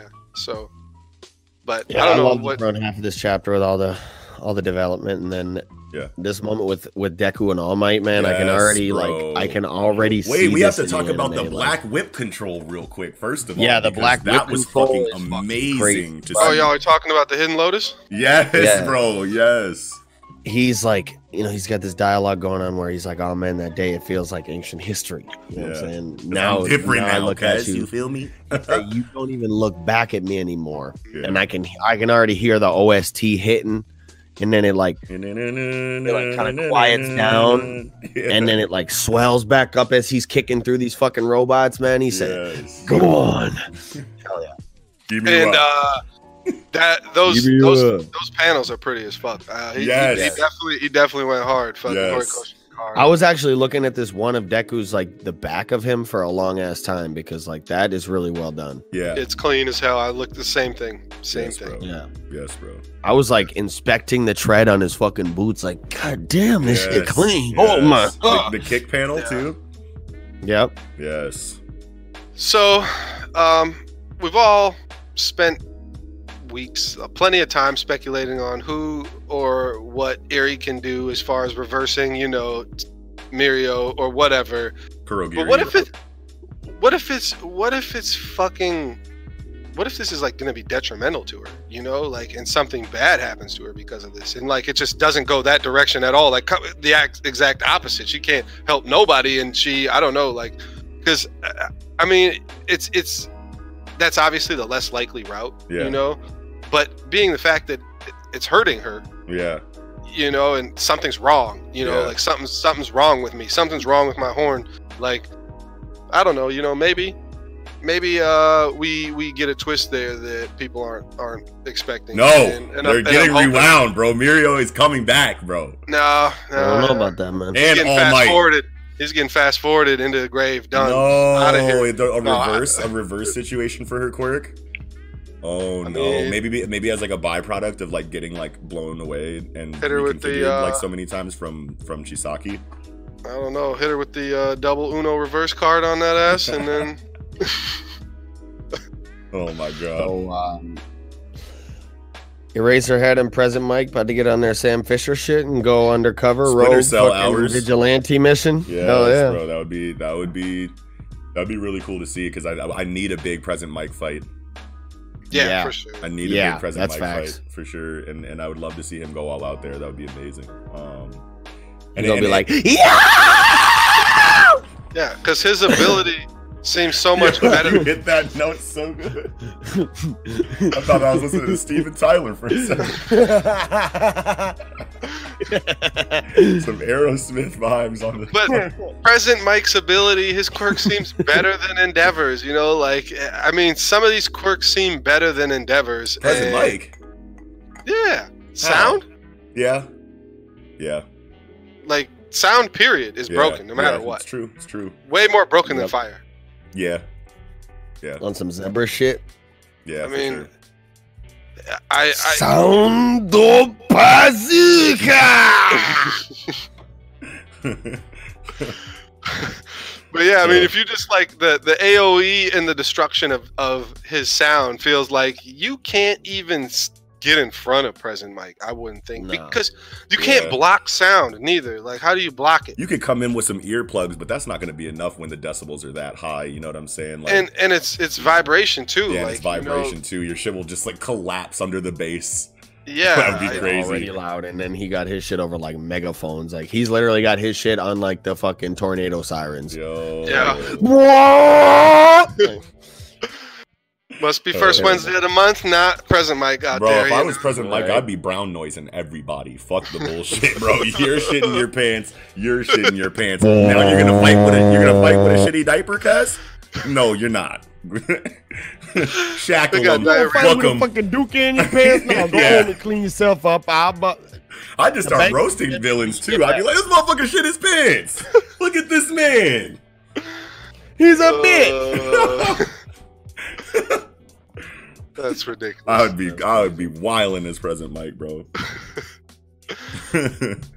All right. Well, I think the last thing I want to talk about is the book that. Yeah. I think the last thing I want to talk about is the book that. Yeah. That goes, All Might, with the next one. Yeah, with the previous inheritors here, and I mean, now that he has control over Black Whip, it is right on time that we get maybe another inheritors quirk. But I just don't want to see it happen this way. I really want for Deku. Like, I don't want Deku to have 6 or 7 quirks, you know what I'm saying? And I feel like I speak for most of the. I know he's gonna need them, but at the same time, I feel like I don't like it either. I don't know if I like it or not. But yeah, it's so hard to know for sure. I think the best case scenario would be. That's what I love most about it. And I never thought of it. I think the best case scenario would be like considering like the situation with All for One and how One for All was the quirk that he could never like take, because that's just like how the quirk works. Like, One for All, you know, as a concept or like as a quirk in itself can't be taken. But I would love to see Shigaraki come with like All for One style, you know, abilities now and just take the rest of these inheritors quirks from Deku, which would make the situation a lot more destitute. But like, it would just mean that Deku would have to just super strength only, you know what I mean? I feel like it's just the way that Deku needs to become the number one hero. I just feel like it's too easy to give him the number one hero spot when you have 7 quirks. So you know that's what I mean? I think what's more so even overlooked over that, like, is that All Might's the greatest hero to ever live, and he didn't use any of those quirks. Exactly. He only used the strength, and so Deku gets the strength plus all these extra shits. And you guys are gonna have to remind me. Well, so the thing is it makes sense in the fact that Shigaraki obviously is getting way the fuck powered up. See, that's the thing. It's like it's hard for me to know really if I like this or not, because I feel like both of them are doing too much, going too fast, and even though I wanted that from Shigaraki at some point because I felt like he wasn't strong enough to beat. You were like, Shigaraki needs something else, and now he's getting everything. Else, you're like, wait. Yeah, come on, calm down, Ichigo. We don't need everything. Like, I need just a couple more things or whatever. But like, he went way too far. I'm like, you don't need all of it, you know. And but I mean, that's not. We don't know. Like, he's definitely not getting. He's not getting one for all. You know, exactly. He's going to get some kind of fragmented. Oh, yeah. All for one. It's hard. I know. It's terrible. They need to do something to help people out with that. But or you could just be better. No, I'm kidding. I know. I could just get it together. I could just read the words on the paper. I don't actually look at any paper because I read it on the internet. But anyway, but yeah, I just, man, I hard to say. Whether we just got to see what happens, and so. But yeah, you guys do gotta refresh me. Like, where is this book coming from? Because All Might didn't know this, right? He must have got it from. I think he's doing research in some kind of way. Yeah. Just like put this book together just now. I mean, we'll get the information. Next doing research on public records and shit. I'm pretty sure. Yeah. So that's Well, that opens the question of public records. So if this is if you're the whatever 7th, 8th inheritor of this quirk. So that means this quirk's been a 9th inheritor. So this quirk's been around for 300 years, 200 years, 150 years at most. Yeah. At most, 100 like 9 different people, and they're giving it away at maybe like 30 years old, 40 years old. You know, so maybe there's only like 30 year intervals of each inheritor having it. But this quirk is over 100 years old, no matter what. Could be more than that. Could be 200 years old. Whatever it is. So that means obviously there's been public record throughout all that time that is very well kept. Yeah. Because All Might can do research with it. Yeah. So that begs the question, obviously, if this research is being or if this information was always being kept, obviously the government's keeping him. Who the fuck is the government and where are they? And who's keeping all this information? Where did he go to get this shit? And why have we not seen them yet? Well, the goddamn rat's not doing it. The goddamn rat is not doing it, but it's obvious that we're getting it. We're getting it now. We're like it's coming. We better. We need to see suits. We need to see suits. I need suits. We need to see Men in Black come in and you know. Yeah, I agree with you. We need to see. Deku is like manual level with all of his quirks. He's not #1 hero. What do you mean? Like if he's like he's got 7 quirks. You know what I'm saying? You're like, oh, it's just too easy to make it. You know. So you say that like that's a possibility for a main character to become right, but I'm saying like he's still got to get tight with him. He does, and that journey will be cool to see. But I just feel like the story ending with him as #1 hero with 7 quirks is just obviously you're going to be #1 hero with 7 quirks. It takes away from that aspect of his character that he's hardworking. You know, and it makes it less believable when you have a character who's supposed to be a rival in Bakugo who's not going to get any power up other than through his own one quirk and his own physical ability. Dust, man. And if he doesn't, it makes no sense. Prodigious. No, that doesn't make any sense. It doesn't matter how prodigious you are. It's 7 fucking quirks, bro. Yeah, it doesn't make sense. That would not make sense. It takes people how long throughout their life to get, you know, mastery to a... He just learned one in one fucking stint with Endeavor. He doesn't have it mastered to its highest degree. He just grabbed 8 fucking giant pieces of fucking machinery and pulled them towards him and didn't lotus. Bald dude doing when he was in his prime, like probably way tighter shit. Yeah, you know, but was he did he sure in his prime, so like he has to take 7 quirks that it takes people to like their entire lifetime to master them to like their highest degree. You know, he's got to work hard as fuck to do that, but he's already at, I think it adds to that hard working aspect in that degree. He's already at what is he at? He's at over 20% right now for full cowl, right? Is it 20? Is it more than 20? He's at 20. He was at 20 in the Bakugo fight, I'm pretty sure. Okay, so he's got 20% full cowl. that he learned in 6 months or less. And now he just learned a second quirk within another month. It's just, when you're talking about these guys in their prime, and even if you look at like All Might, it's like, I guarantee when he got this quirk and then 9 months later he was the best hero. No, or even close, even like 2 years later he was #1 hero. Like, no, like maybe, yeah, maybe it's possible. All Might was, his body was like perfect for One for All. So yeah, when he got it, he was wrecking. I thought he was skinny little dork. No. What? It showed him in high school all fucking jacked. He was like, yeah, my body was good for it right away. I think he already had the quirk at that point, right? Because he was training with, he was in UA. Yeah. Yeah, so he already had the quirk and he's already, like, that's, I don't know. He was quirkless. But he said he got the quirk and his body was like perfectly suited for it, which is why he could always just fucking smash shit and never had to learn anything about the other quirks. Yeah. Yeah, maybe. I don't know. So was All Might on his Asta before he got the quirk? Was he, okay, I'm not a hero and I can't be one because I don't have a quirk. And but I got into UA anyway? And he didn't go through like the same, like, and maybe he did go through some level of despair like Deku did, but then he Asta'd it and just said, no, that ain't about to be me. I'm about to hit 20 billion push-ups a day and then just get physical strength out here and I'm going to be a hero anyway. And then he was found and given the quirk. I mean, obviously these are questions that we hope are kind of answered. I mean, you don't have to have a quirk to apply to UA or get in even. Yeah, okay, yeah, because I think Deku was talking about how he was going to apply for UA regardless of not back before he had a quirk. So yeah, I guess that makes sense. But I don't know. And I mean, also there's the generals courses, but we're kind of trailing off here. Yeah, yeah, sure. So you know, that's all I had for Hero. Yeah, me too. Yeah, me too. Yeah, we can move on to One Piece Chapter 967. Roger's Adventure. Binkusu no sake o todoke no yuki o. Oh, dude, when I read this chapter for the first time, like I didn't start crying, but my eyes got warm. They watered up. Like, it's that last page, chills, bro. Chills, bro. Yeah. Good meme. Good screen cap to flame Twitter users. Repeat whoops 500 times. It's like a whimsical melancholy is what I came up with to describe it a couple days ago. Yeah, it's definitely like, like puts everything into perspective. Like, it just really makes you think like, man, this is really like wrapping up right now. Like, the story is really like in its latter portions. We're really like that coming to a head here. These plot threads are being tied up. It's very surreal. It's like One Piece seems like something that was never going to end and you didn't even want it to, but it has to, and you're seeing it now. And it's like, and it's like, man, bro, like, we're not gonna have One Piece 5 years from now.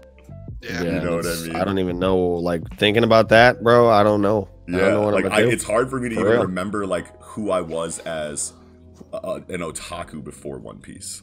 You know what I mean? And now I have to think about what I'm going to be as an otaku. Yeah, we definitely were not in our final forms. At that time. You know what I mean? And it's just like, it's so crazy. And like getting all of this information, like, dude, when I saw Tom, and oh my God, Frankie met Roger and Odin, and we never knew. Yeah, and Iceberg did too, but it was tight that Odin actually had the conversation with Frankie. Yeah. Like, hey, dude, you were abandoned by pirates? Hey, I put in a good word for you. He was this close to being on Roger's crew, bro. Well, and the fact that, like, that seems a little weird, you know, maybe like a little bit of an oversight, because, like, if he's old enough to be like, yeah, I just got abandoned, like, fuck y'all, and, like, remember shit, why is he not like, oh, Odin? I guess he wouldn't know that that's, you know, maybe he didn't even know his name.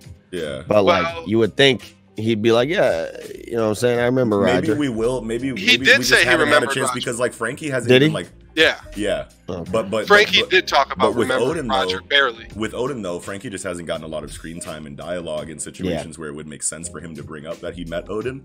So, like, maybe once the crew, like, comes back together, it's like, oh, yeah, I know that motherfucker. Yeah. And I don't think he never needed to know who this individual crew member of Roger's is talking to him. Right. He doesn't need to know the name or whoever this guy is. You know, it's just like some fucking pirate guy was trying to get me to join. Fuck him. You know, like. But it was also really cool to see them go to Fishman Island and them have like the conversation like, yo, you hear that voice? You know what I mean? Yeah. You heard that too? That was super cool. And Shirley was really out here telling motherfucking prophecies at 3 years old as a kid. Yeah. Like, what the fuck? Yeah, dude, that's nuts. That's nuts.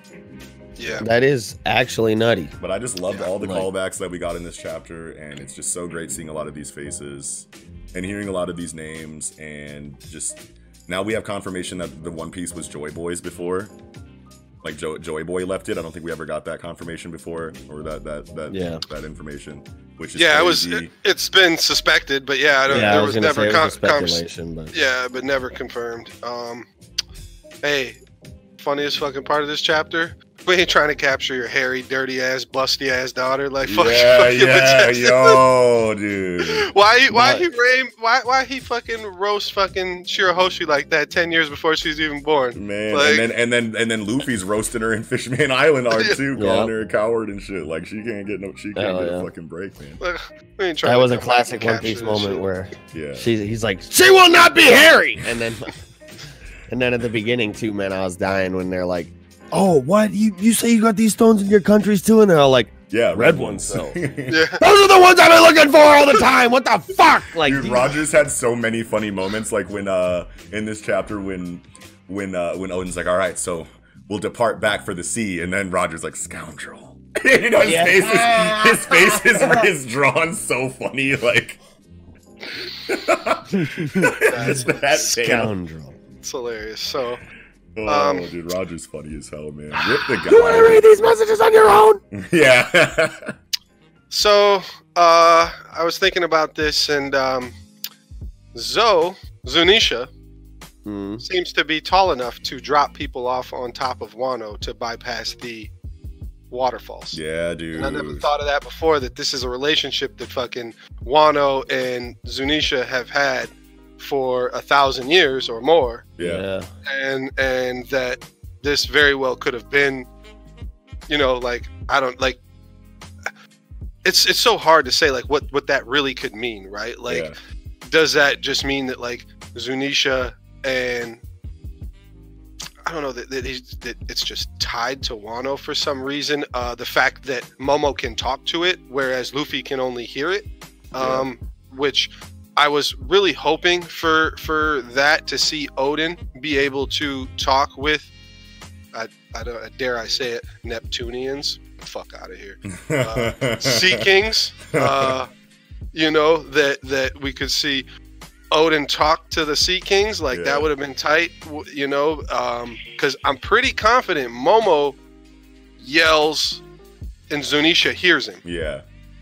And I thought it was stated that like Kinemon or someone said like, oh yeah, Odin heard the voice too, but he could never like, he could never talk. He could never speak to the thing, which leads me to believe that Toki is also, you know, like they're two halves basically, where Odin has the voice to hear all things and Toki can speak to all things, or maybe Toki can do both, but being that Toki is from the Void Century, presumably, and skipped forward, right? Like, she's like from the Void Century, that she's, you know, got whatever ancient abilities of this ancient race to talk to. I love that. You know, that kind of shit. So I love that she wanted to go to Wano so bad. I don't know, like it just all seems connected in some way that I can't quite pinpoint. Like, I can't like put those pieces together, but it feels like that's all. There's going to be, you know, some big info that we get that will tie that all together, because it just makes a lot of sense to me that, that, you know, Momo can talk to him, and it's the only person we've ever seen. And we've only had this described as the voice to hear all things, not something that can, you know, speak to things that can't speak, I guess. I mean, I don't even know. Like, because that was like speculation back in the day. Now, back in the day, really, a couple of weeks ago, you could have speculated this and still been, but that Roger spoke to the poneglyph, and that's how those words were written on there, those characters, before, you know, that Odin, you know, because we knew that Roger had that ability to hear all things, but we never really, because what does that mean? Can you hear inanimate objects like a poneglyph, right? Yeah. That's maybe. That's the way Rayleigh makes it sound when they first talk to him, you know, on Shabandi. Yeah. Well, but, and I'm pretty sure Big Mom also states that he used his ability to take and read the poneglyph, and she actually specifically does say like read. Yeah, and sure, but he did take a print of it the same way Brooke did. And he could have just held that down and waited for Odin to translate it all, you know? Yeah. Like, yeah. So another question I have is like, remember that dragon egg on Roger's ship from the start of the flashback? That's still there, isn't it? We haven't seen it again, but it's like, what is going on with that? They dropped that bitch off somewhere. That's Uranus. Hmm.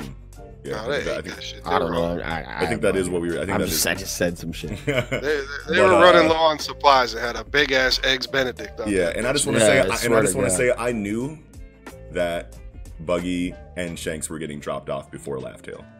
That makes a lot of sense. Yeah, and I agree with that. And I've been talking, with people about, you know, this flashback, you know, in various group chats and whatnot, and everyone's like, so Buggy and Shanks really did, you know, go to Raftel or Laughtail with, you know, with Roger, and I'm like, I don't think so, because it just doesn't seem that way in any of the interactions that we've ever had with both of those characters in the main story, that they've seen what the One Piece is, you know what I mean, or that they know.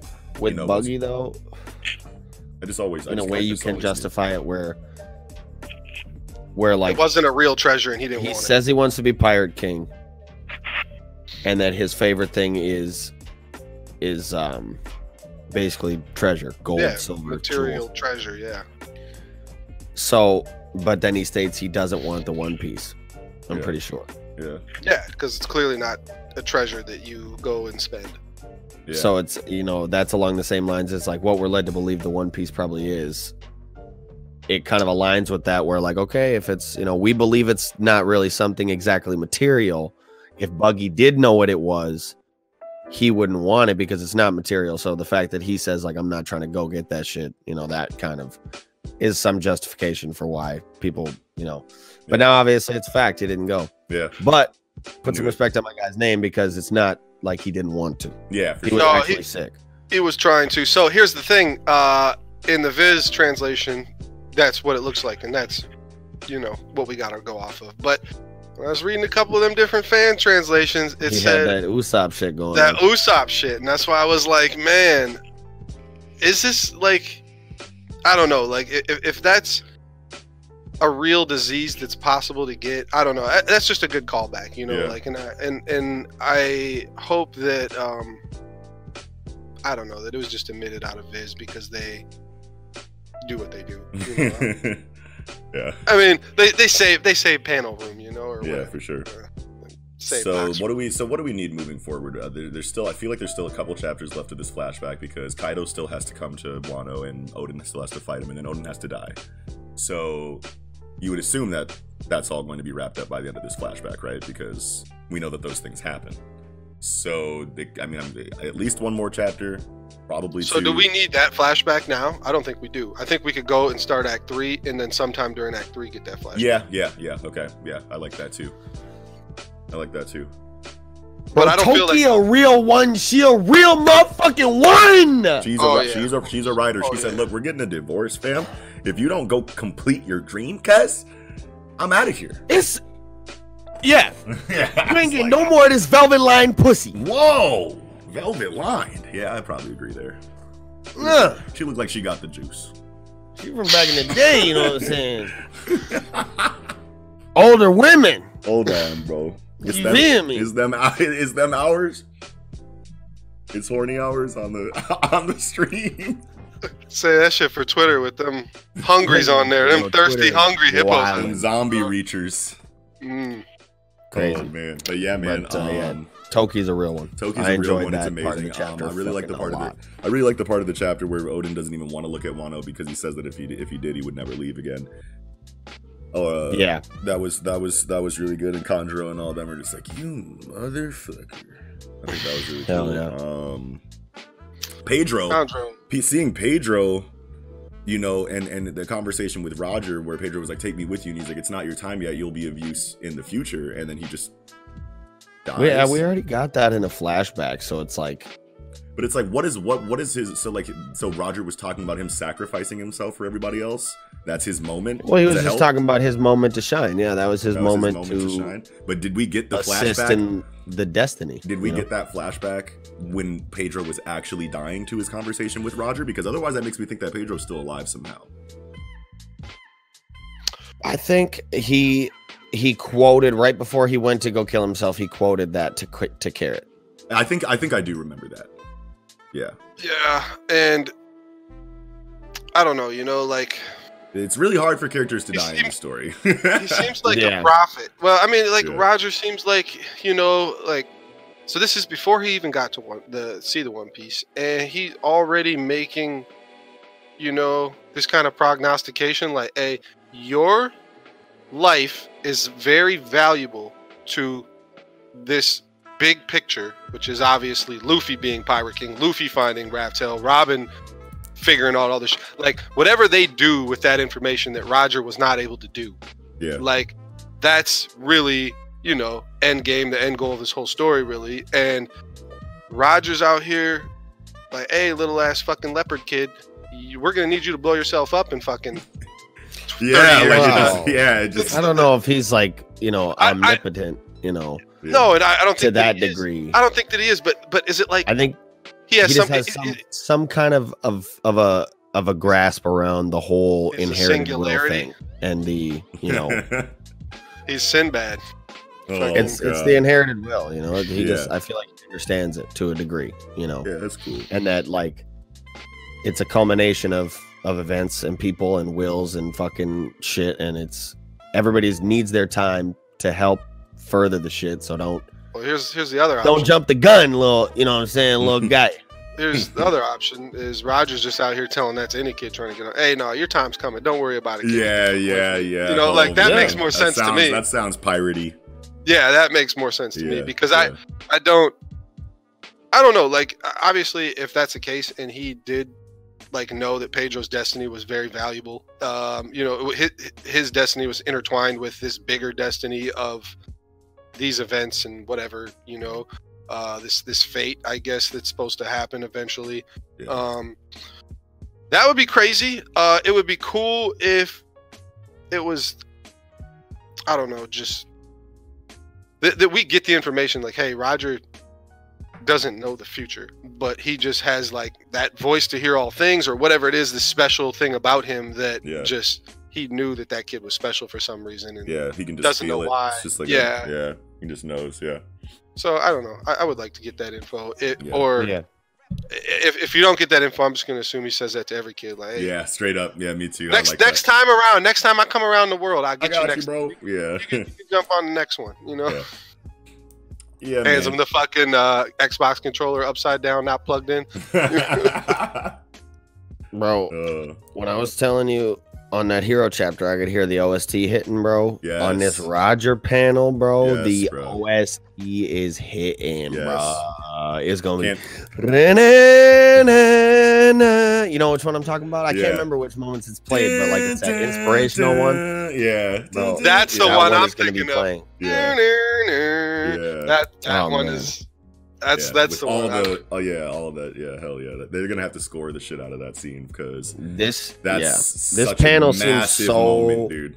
Cared for. Like just when you look at it, the shading and the detail, like this panel, the tear seems like it. Oda probably cried drawing this page. Yeah.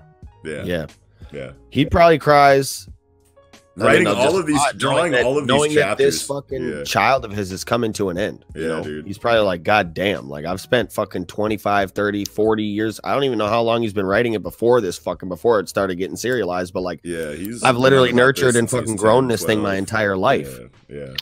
And why do all the great pirates got great mustaches? You know, you got swear to God, Roger, you got Whitebeard, you got Kaido, he's got the Fu Manchu joint coming down. You got fucking Big Mom, she got a little stubble. Big Mom needs the grandma stubble. Yeah, she needs to hit that nair up. You know, fucking You know, Shanks runs with the little goatee. Blackbeard's like, man, I need to get on this shit. I ain't got nothing, but I'm going to get it. I'm going to get it. He's like, I ain't got shit yet, but I'm going to get it. I know I need it. Yeah, you know, like, shit's been growing throughout. He's been, it grows with his development. Yeah, yeah. So, I don't know. Like, that's just funny, you know? Yeah. Like, hell yeah. I mean, Roger got a handlebar mustache. Yeah. Hell yeah, man. He should. And he should. But, and you guys, he pulling your bitch. You guys got anything else, or you guys ready to wrap? No, I think that about wraps it up for One Piece. We did it. So we did it. Hell yeah! Great discussion all around. This weekend, y'all was litty. No, I swear to God, it was so fucking good. And now we're on break again for another 2 weeks. Jeez. Hell yeah. We'll have to make it up to people here. We'll have to throw something out there. Yeah, we'll all go crazy brainstorming, tie in topics to fill the void. But yeah. But with that, that'll do it for this episode of the Project Manga Podcast. Thank you all so much for watching. If you did, make sure you smash that like button. If you enjoyed this episode of the Project Manga Podcast, make sure you smash that subscribe button. If you're new to the show and you've been enjoying it so far, make sure you leave a comment down below and let us know what you thought of this weekend jump, or just any of the chapters in specific. Yeah, dude. And also make sure you visit the link tree in the box down below, like we said earlier, where you can find any and all of our online communities, as well as whatever audio listening platform you'd like to consume the podcast on. Also, ways to support the podcast if you are so inclined. Yeah, dude. And with that all being said, this will be another stupendous episode of the Project Manga Podcast. Wrapping up, I'm your host, Eagle. Shaman's and them Kiko the God. Noxie. Yo ho ho ho. Yo ho ho ho.